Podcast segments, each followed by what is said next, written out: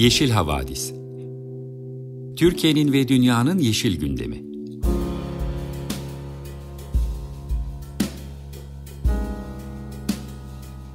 Hazırlayan ve sunanlar Demet Yaman Er, Savaş Çömlek, Dilan Altın Makas, Sare Abit ve Tansu Yeşilkır.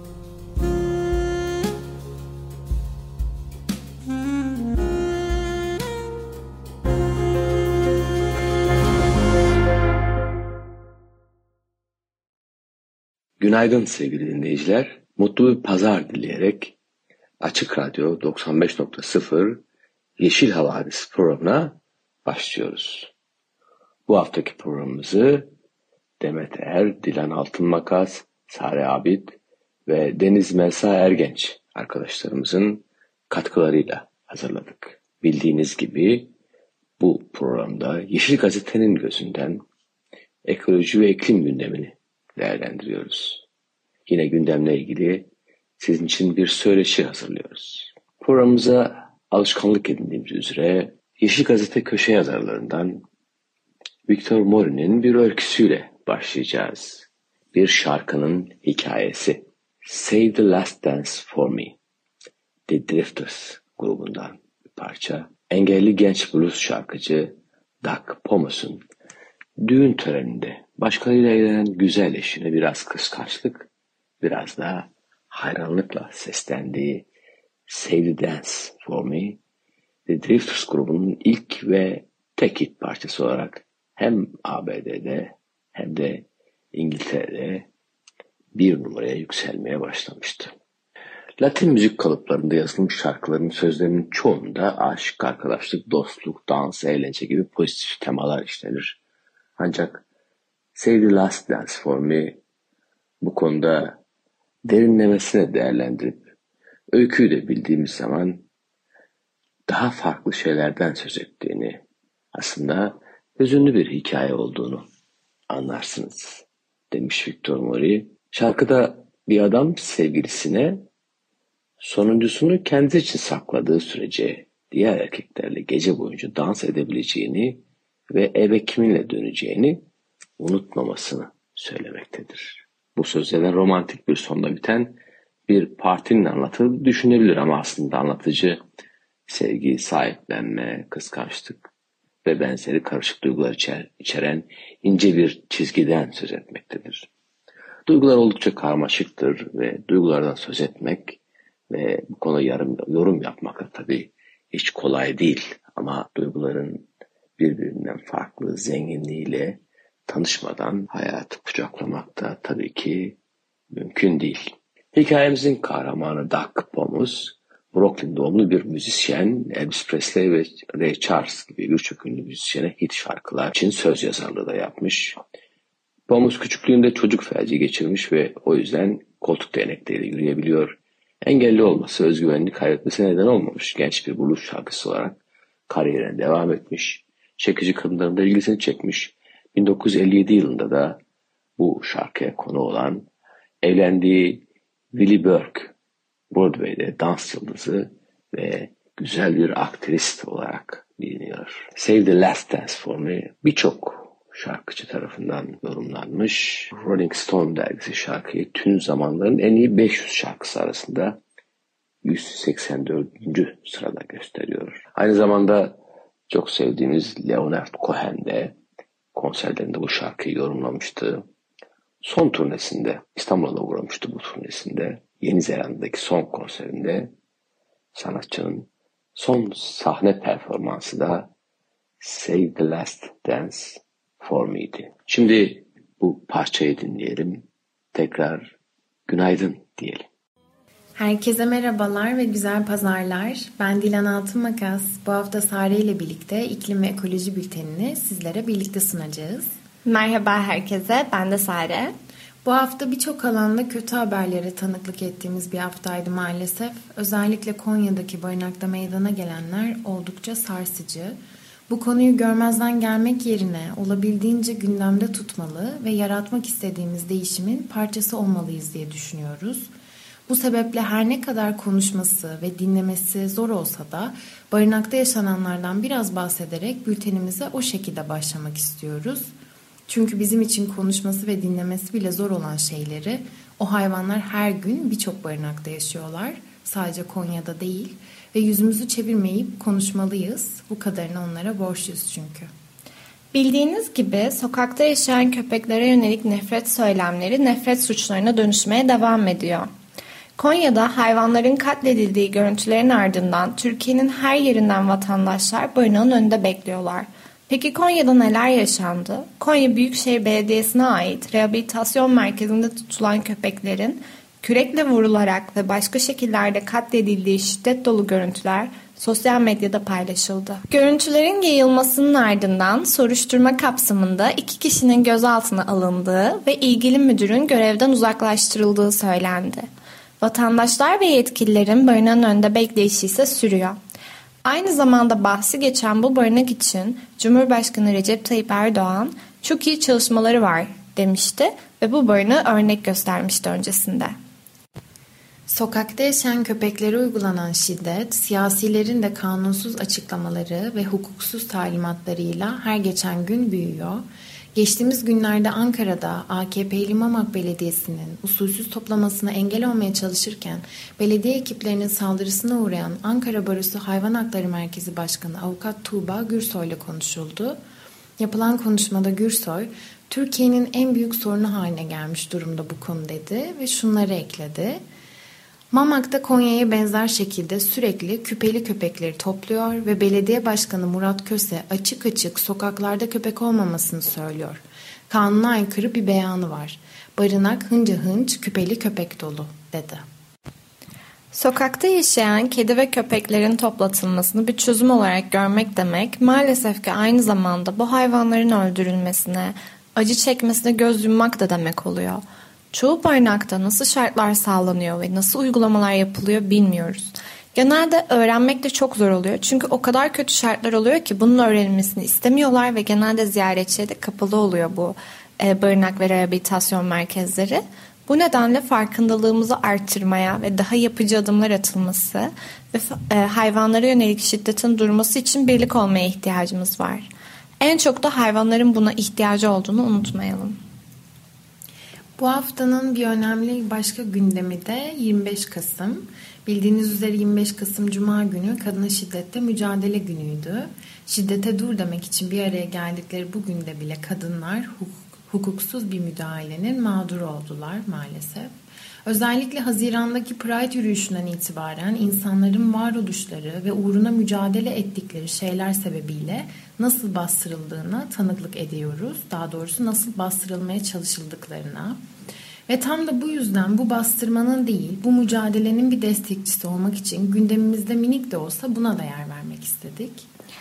Aynı zamanda Kasım ayı içerisinde Kadın Sığınakları ve Dayanışma Merkezleri Kurultayı'nın 25.si de gerçekleştirildi.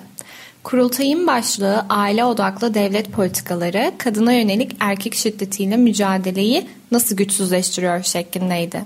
Kurultayda uzun bir süredir mevcut kazanımlarımıza ve haklarımıza yapılan saldırılarıyla beraber İstanbul Sözleşmesi'nden Türkiye'nin imzasını çekmesi ve sonrası toplumsal cinsiyet eşitliğinden gittikçe uzaklaşan ve yerine aile odaklı, aileci politikaları getiren yaklaşım ve bu politikaların kadına yönelik erkek şiddetiyle mücadelemizi güçsüz kılan yanları değerlendirildi. Özellikle son dönemde yapılması planlanan anayasa değişikliğine yönelik tartışmaların ailenin tanımı üzerine yoğunlaşmasının devletin bu konuya yaklaşımının açık bir göstergesi olduğu düşünülüyor. Mor Çatı Kadın Sığınağı Vakfı'nın kurultay sonrası yayınladığı sonuç bildirgesinde şöyle deniyor. Devlet ailenin tanımını yapamaz. Devletin sorumluluğu kadınları aile içerisinde maruz kaldıkları şiddete karşı korumaktır. Kadınları aileye indirgeyen, toplumsal cinsiyet eşitsizliğini normalleştiren, LGBT plus karşıtı politikalar üzerine kurulan bu yaklaşımı neredeyse tüm politika ve uygulamalarda ana akımlaştırmaya çalışan ve nihayetinde kadınları şiddete mahkum eden aileci politikalara itirazımız var. Kadınların şiddet gördüğü aileyi ne olursa olsun kutsal kabul eden yaklaşımın yargı kararlarında kendini gösterdiğini, kadına yönelik şiddet suçlarının cezasızlıkla sonuçlandığını ya da aile mahkemelerince kadınlar aleyhine kararlar aldığını görüyoruz. Erkek şiddetiyle mücadele aileyi korumak, muhafaza etmek ve kutsallaştırmak üzerine değil, kadınları ve LGBT plusların güçlenmesi üzerine kurgulanmalıdır. Bize dayatılan aile odaklı, aileci politikalara inat, toplumsal cinsiyet karşıtı, kadın düşmanı politikalara karşı Türkiye'nin ve dünyanın her yerinde feminist direniş ve dayanışmamızla mücadele etmeye devam edeceğiz. Kurultayın ardından paylaşılan sonuç bildirgesinde öne çıkan mücadele başlıkları ve kadınların derlediği talepleri merak ediyorsanız Mor Instagram sayfasını takip ederek bu konuda daha fazla bilgiye de ulaşabilirsiniz. Evet şimdi de iklim ve ekoloji bültenimizden haber başlıklarıyla devam ediyoruz. İlk haberimizin başlığı şu şekilde. Çanakkale ve diğer illerde su seviyeleri gittikçe düşüyor. Çanakkale'nin içme, kullanma ve sulama ihtiyaçlarını karşılayan barajların bazılarında su seviyesi yağış olmadığı için %50'nin altına geriledi. Çanakkale Ziraat Odası Başkanı İsmail Kaya da bu, bu nedenle barajlarda depolanan suyun kullanıldığını ancak bu durumun her sene gözlemlendiği ve halkın endişe etmemesini, beklenen yağışlarla bu seviyenin normale döneceğini söylemiş. Ancak her sene barajların belirli dönemlerde su seviyesinde azalma görülmesi normal olsa bile bunun her sene daha da kötüye gittiğinin ve bunun sebebinin iklim krizi olduğunun farkındayız. Devlet su işlerinden alınan verilere göre de Çanakkale il merkezinde bulunan ve 57 milyon metreküp su hacmine sahip Atikhisar Barajı'nda seviye %48'e düşmüş durumda. Anadolu Ajansı'nın aktardığına göre ise farklı barajlarda da su seviyelerinde önemli ölçülerde düşüş yaşanmış. Gittikçe şiddetini ve etkisini artıran iklim krizi nedeniyle yaşanan kuraklık birçok gölün kurumasına sebep oluyor. Aynı zamanda barajlar da bu durumdan nasibini alıyor. Kuraklık ne yazık ki ekim süreçleri içinde büyük bir tehdit oluşturuyor. Örneğin Burdur Gölü yine sürekli kuraklık haberleri ve kirliliği nedeniyle gündemde olan bir diğer su kaynağı. 2020'ye gelindiğinde göl su kapasitesinin üçte birini kaybetmişti. Ekim 2021'e gelindiğinde ise su seviyesinin son 50 yılda 17,7 metre düştüğü tespit edilmiş. Van'daki barajlarda da su son aylardaki sıcaklık ve aşırı buharlaşma nedeniyle çok büyük oranda düşmüş durumda. Öyle ki Van Gölü'nde de yine kuraklık nedeniyle su altı peri olarak nitelendirilen dikitler gün yüzüne çıkmış. İklim krizi nedeniyle kaybetmeye başladığımız su kaynaklarının yol açacağı sorunları önlemek adına uzmanlar farklı çözümler geliştirmeye çalışmaktalar. Bir diğer haberimiz de bu konu üzerine aslında. Su krizine karşı arıtılmış atık su kullanımı da bu çözümlerden biri olabilir.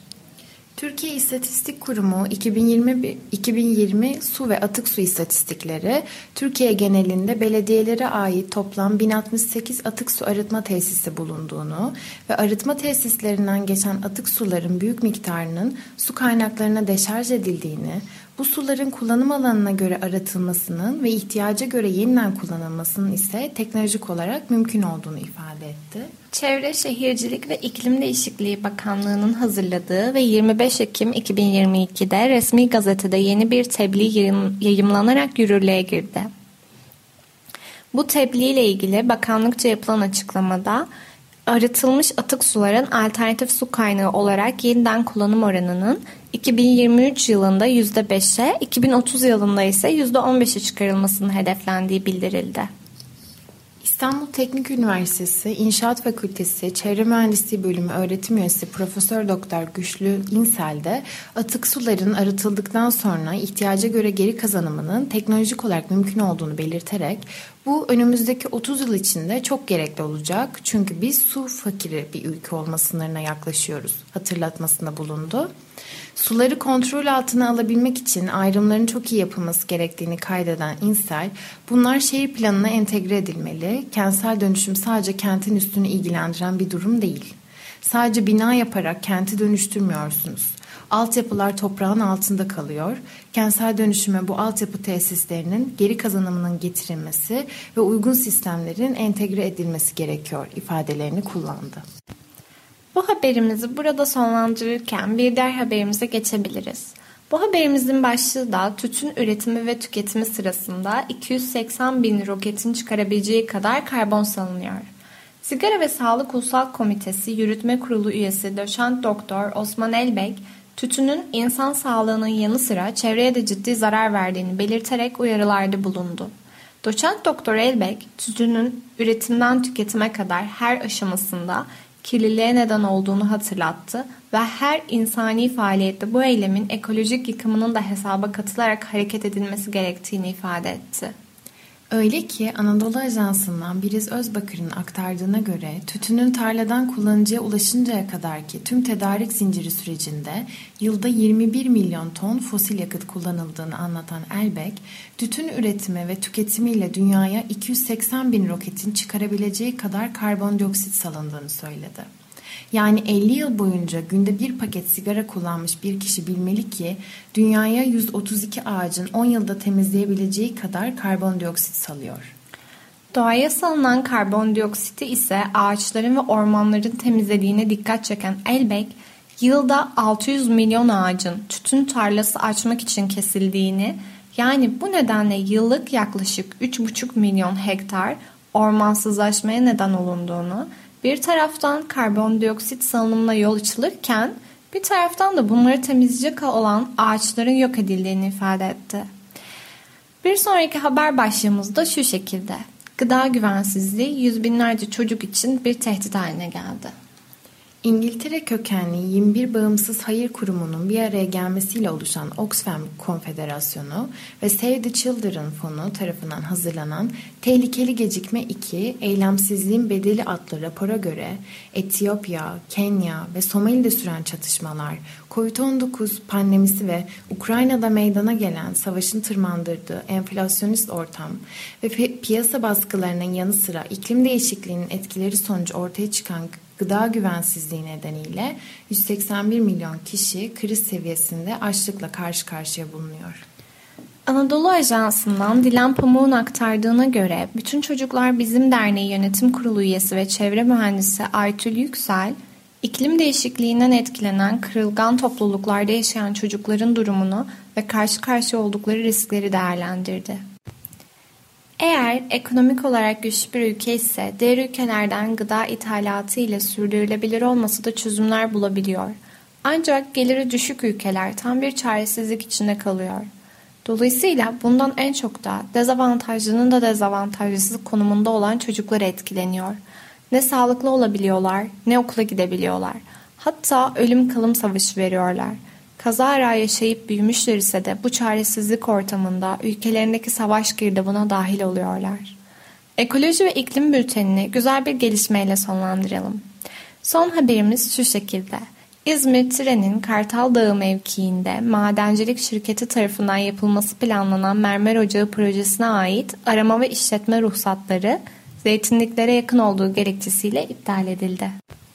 Dava konusu ruhsat sahasının yer aldığı Kartal Dağı, yaban hayatının yoğunlaştığı, farklı türden canlıların yaşam alanı olan ve Küçük Menderes Havzası'na su sağlayan temiz su kaynaklarına ev sahipliği yapıyor. Dağın eteklerinde bulunan geniş yayılımlı zeytinlikler ise bölge halkının birinci geçim kaynağı. Bölgede ayrıca tescil edilen birinci ve üçüncü derece arkeolojik sit alanları ve dağ patikaları da bulunduğundan ekolojik turizm potansiyeli de barındırıyor.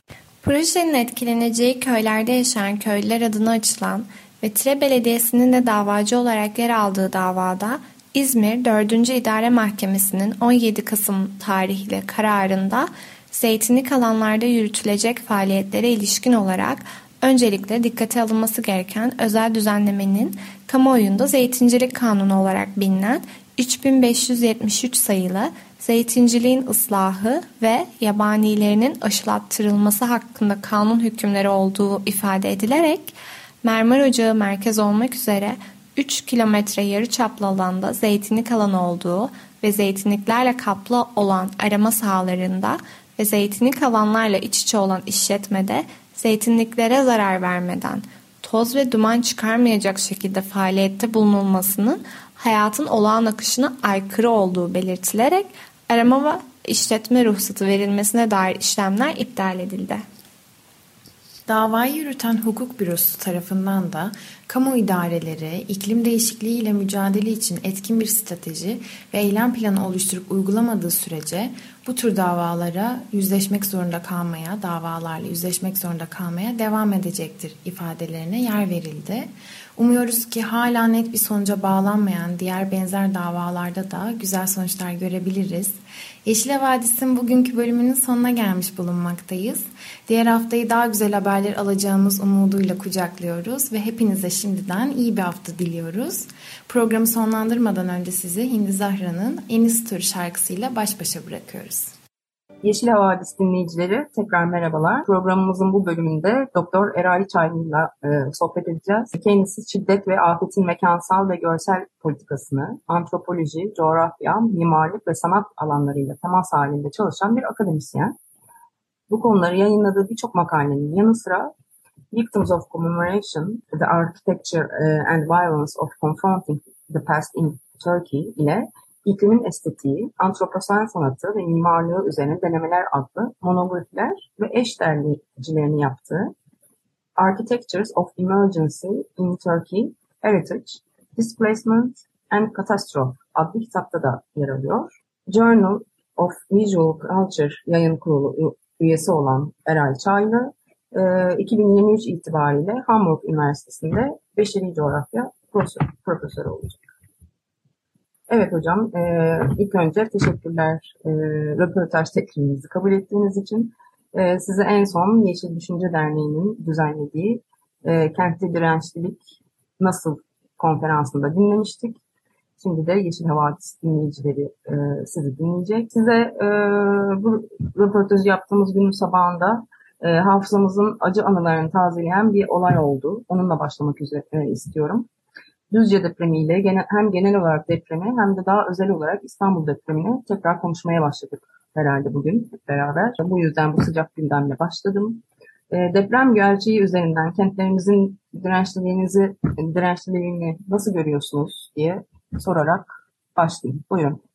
Çok teşekkürler. Davetiniz için de tekrar teşekkür ederim. E, depremle ilgili de e, geçmiş olsun diyorum herkese. Her ne kadar e, hani fiziki olarak hafif atlatılmış gibi gözükse de tabii ki e, önemli bir e, aslında e, uyarı niteliğinde oldu. E, ve geçen yaz yayınlanan Mekanda Adalet'in e, deprem temalı bir e, sayısını derlemiştim ben aslında. Bir özel sayıydı. Mekanda Adalet ve Deprem e, temalı.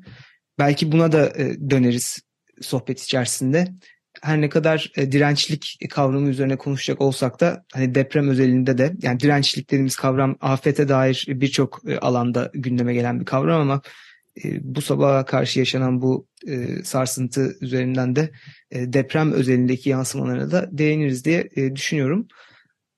Öncelikle dirençlik kavramına dair hani şöyle bir genel bilimsel bir çerçeve çizmek gerekirse aslında iki bilim dalının etkisini görüyoruz. Psikoloji birincisi, ikincisi de ekoloji. Psikoloji dirençliliği kişinin yaşadığı travmatik veya e, kriz niteliğindeki olaylar ile aklen ve duygusal olarak başa çıkabilme ve kriz öncesi ruh haline dönüş yapabilme kapasitesi olarak anlamlandırıyor. Ekoloji ise e, dirençliliği biraz daha sistem bilimsel bir şekilde ele alıyor ve e, bu bağlamda işte bir sistemin e, maruz kaldığı denge bozucu olaylarla başa çıkma ve evvelki dengesini yeniden sağlayabilme kapasitesini ifade ediyor dirençlik kavramı üzerinden. Şimdi burada e, iki e, her iki bilimsel yaklaşımda da aslında bir denge varsayımını görüyoruz. Bunun üzerine biraz düşünmek gerekiyor bence. E, dirençlik kavramı e, son e, belki 10-15 yılda diyebiliriz. E, kent politikalarına dair çok gündeme gelen özellikle afet e, tartışmaları özelinde gündeme gelen bir kavram oldu. E, ve burada da işte dirençli kentler nasıl olmalı? E, afetler karşısında e, nasıl bir e, dirençliği nasıl e, aslında e, fiiliyata dökebiliriz gibi sorular e, gündeme geldi. E, e, burada da e, tabii aslında bu bahsettiğim iki bilimsel e, geleneğin e, etkileri e, var. Açıktan olmasa da e, hani e, satır aralarında e, buna e, rastlıyoruz diyebiliriz. E, o da şu hani e, bir afet oluyor, afet bir kırılma anı ve işte e, dirençliğimiz ol, olsun ki o afetten önceki halimize, o denge haline dönebilelim. E, bu tabii biraz e, nasıl diyeyim e, hani o denge dediğimiz hali idealize eden bir e, bir yaklaşım olduğunu düşünüyorum. Ben bu konuda biraz e, kendi eleştirel perspektifimi sunmaya çalışıyorum. E, yani afet anlarını bir kırılma olarak e, anlamak ve işte afet olmayan e, anları da hani bir denge olarak anlamaktansa bu iki e, paradigmayı çok daha birbirinin içi, içerisine geçmiş şekilde e, anlamamız gerektiğini savunuyorum. E, çünkü aslında e, yani afet dediğimiz şey e, tepeden inmeci yaklaşımları bir kenara bırakırsak aslında tarih boyu yani hayatın bir parçası.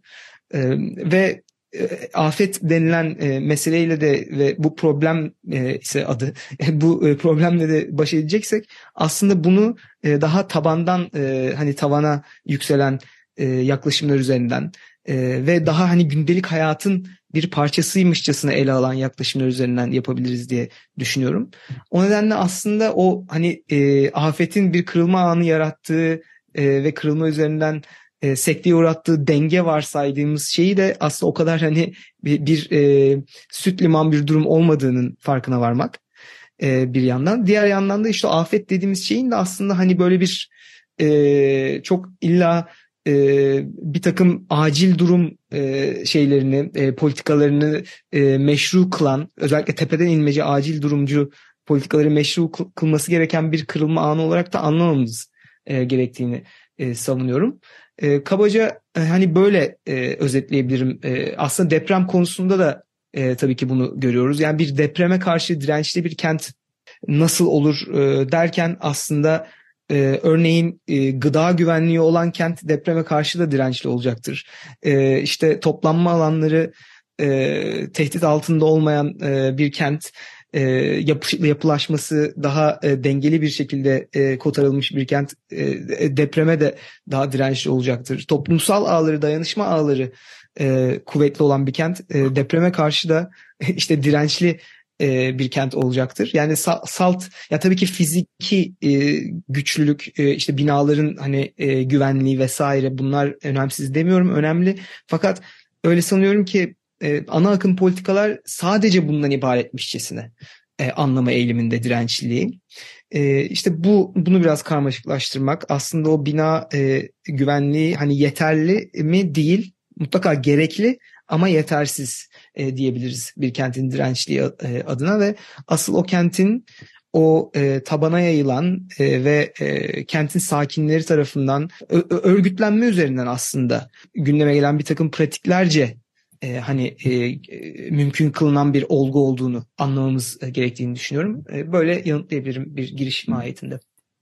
Evet çok teşekkürler. Siz tabii hani çok kapsamlı bir şekilde e, değindiniz e, kavramlara ama biz yeşil düşünceye sahip olan e, insanlar olarak diyeyim e, dirençlilik ve kentte e, dirençlilik kavramları e, bizim için iklim krizi ve etkileriyle de e, çok doğrudan bağlantılı. Siz tabii başka e, taraflarına da değindiniz ama ben e, mesela hava olaylarıyla ilgisini de e, merak ediyorum. Uç hava, hava olaylarının arttığı bir dönemde e, kentte dirençliliği arttırmak için ve kentlerimizi dirençli hale getirmek için neler yapmalıyız, neler yapabiliriz? Bireysel olarak bir şeyler yapabilir miyiz?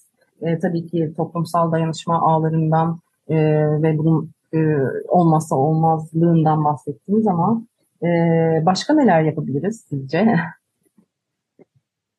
Yani ben yine aslında benim yanıtım aynı e, noktaya referans verecek ama hani kabaca şöyle belki bir e, tekrardan başa sararsak iklim değişikliği e, bağlamında özellikle dirençlik kavramı e, çok gündeme geldi ve e, işte e, neredeyse son 10-15 senede şunu gördük. Hani iklim değişikliğine e, hazır e, kentler gibi bir bahis e, bağlamında hani dirençli kentler e, yani dirençlik kentler için neredeyse hani e, küresel bir kent olmanın gerekliliği haline e, geldi e, diyebiliriz. E, örneğin e, Rockefeller Vakfı e, yüz dirençli kent başlığıyla bir e, proje başlattı. 2013-2019 e, yılları arasında devam etti bu ve Guardian gazetesinde e, bu 100 e, kent için her biri için uzunca birer makale yayınlandı ve bir bilgi üretimini de aslında içeriyordu. E, yine OECD e, Ekonomik İşbirliği ve Kalkınma Teşkilatı ve Dünya Bankası gibi kurumlar da yine dirençliliği e, kentsel e, veya kente dair politika ve söylemlerinin merkezine e, almaya başladılar. E, burada e, yine e, ben şu e, tehlikeyi görüyorum. E, afet, afet hazırlık veya iklim değişikliği diyelim buna sizin sorunuzda da hava olayları olsun vesaire. Bunların hani böyle bir e, soyut bir şekilde ele alınma eğilimi ve evrensel e, hani e, bir e, şekilde ele alınma eğilimi olduğunu görüyorum. E, oysa e, bence biz bu olayların e, belirli bağlamlarda, somut bağlamlarda ve bunlar toplumsal ve politik de bağlamlar e, nasıl vuku bulduklarını ve bu bağlamlar içerisindeki hayatın nasıl bir parçası olduğunu e, görmeliyiz. Buna bakmalıyız. E, örneğin bir Endonezya'da örneğin şöyle bir gelenek olduğunu biliyorum. Bir volkanik hani patlama meselesi aslında oradaki hayatın bir parçası ve e, oradaki halklar e, tabii ki kolonyalizmde de e, aslında buna da maruz kalmış bir bir e, coğrafya burası ve e, Hollanda e, kolonyalizm öncesi buradaki halklar e, işte e, volkanik e, patlamaları e, çok farklı şekillerde hayatlarının içerisine e, as, aslında yerleştirmiş durumlar ya da bunu bir bunu bir gündelik hayatın bir parçası olarak ele alıyorlar. Bunu ritüeller üzerinden de yapıyorlar. Bunu e, bizim hani bugün e, şey dediğimiz önceden e, işte e, tespit veya tehlikeyi önceden sezinleme ve monitör etme hani pratikleri diye bilimsel düzlemde bahsettiğimiz buna benzer aslında bunun öncülüğü olan pratikler üzerinden yapıyorlar bunu. Belli işaretleri, belli emareleri fark edip volkanik patlama olabileceğine dair e, buna buna göre e, kendi bedenlerini, kendi işte ikamet e, pratiklerini şekillendiriyorlar ve bu aslında çok daha süreçsel, çok daha e, gündelik hayatın bir parçası e, olan bir şekilde yapılıyor. Ve hatta şu da e, biliniyor, e, Hollandalı e, bilim insanları e, bu yerli halkların bu pratiklerini aslında e, gözlemleyip e, deprem bilime dair ve volkanik patlama bilimine dair daha doğrusu e, bugün bilim, bir takım bilimsel normlar haline gelmiş bilgileri buradan e, hareketle aslında inşa ediyorlar ama tabii ki o e, somut bağlamından koparıyorlar. Ya bu hikayeyi niye anlattım? Çünkü e, bu yani şeye dönelim diye değil işte efendim 200-300 sene önceki pratikleri dönelim diye anlatmıyorum bunu. Bunu şunun için anlatıyorum. Bugün de aslında yani e, işte bir hava olayına dirençlik e, nasıl olmalı dediğimizde bunu e, somut bir yer üzerinden konuşmalıyız. Bu işte e, misalen İzmir'de başka bir şeydir, e, işte Van'da başka bir şeydir. E, geçen e, yaz aylarında çıkan e, yine e, işte bu e, mekanda adalet ve deprem e, özel sayısında da aslında bunu e, yapmaya çalışmıştık. Yani bir Lice depreminden bahsediyoruz. E, bunun haricinde yine çok başka yerlerden İstanbul'daki bir takım pratiklerden bahsediyoruz vesaire. Yani aslında her bir e, bölgenin, her bir yerin kendi tarihi, kendi sosyal e, ve politik e, durumu e, ve problemleri var. Ve hani bir hava olayını da bundan bağımsız düşünemeyiz aslında. O nedenle e, bu sadece bu hani bunu o mekanın, o bağlamın e, biricikliğini vurgulamak için değil, tabii ki orada yaşayan e, halkların ve birebir aslında tarih boyu e, bu tarz e, hem gerek politik gerekse çevresel sorunlardan e, bizatihi muzdarip olmuş e, halkların ve buna karşı da aslında belli pratikler geliştirmiş süreç içerisinde, süreçsellik içerisinde, gündelik hayat içerisinde belli pratikler geliştirmiş halkların e, aslında deneyim ve pratiklerinden e, hareketle bir e, hani dirençlik e, şeyi tahayyülü de geliştirmeliyiz diye düşünüyorum. E, bu e, tabii ki öncelikle e, şunu gerektiriyor. E, bilgi e, hani e, bilgi e, direnç daha doğrusu afete dair bilginin üretimi Bu da bu da e, çok önemli. E, e, abdeste dair bilginin e, demokratik bir şekilde üretimi e, ve demokratik derken buna e, hani sadece e, şey anlamda söylemiyorum e, işte e, bir takım e, hani uzman olmayan kişilerin uzman olanlara baskın çıkması vesaire böyle bir şeyden bahsetmiyorum ama e, hani uzmanların e, bilimsel uzmanların da e, işte e, halkla daha belki uzman olmayan kesimlerle de ama başka şekilde yani bilimsel uzmanlık olmasa da belki politik uzmanlığı olduğunu söyleyebileceğimiz e, e, belli işte organize ve mobilize olma hallerinin içerisinde olduğunu söyleyebileceğimiz e, halklarla da bu halkların e, üyeleriyle de komünitelerin üyeleriyle de işbirliği içerisinde aslında e, gerçekleştirilecek bir bilgi üretimi e, son derece önemli. Ve buradaki o bilgi üretimi, o ortak e, bilgi paylaşımı e, öyle sanıyorum ki e, bizi e, daha e, e, yine işte tabandan gelen e, hani bir e, şey varsayımıyla hareket etmeyen e, yani afette işte böyle bir evrensel bir tehdit, bir kırılma anı, işte e, bir politika İstanbul'da nasıl uygulanıyorsa Bangkok'ta da o şekilde uygulanmalıdır e, gibi hani bağlamdan soyutlayan bir yaklaşımdansa çok daha bağlama has e, ve aslında e, içerisinde politik emeği de barındıran o nedenle çok daha da sahiplenilecek. Yani e, işin muhatapları tarafından da sahiplenilecek bir e, dirençlik yaklaşımını mümkün kılabilir e, diye düşünüyorum. E, teşekkür ediyorum e, tekrar. E, peki hocam e, en genel anlamda ve tüm sorunları, tüm mağduriyetleri, kesişim alanlarını düşünürsek bir dirençli kenti siz nasıl tarif edersiniz? Yani tabii ki demin e, her kentin ya da her bölgenin biricikliğinden ve ona uygun çözümler üretilmesi gerektiğinden e, bahsettiğiniz ama e, sizin için bir dirençli bir kent nasıldır? E, ya da e, kentli e, kentleri dirençli hale getirmeyi e, nereden başlamak lazım sizce?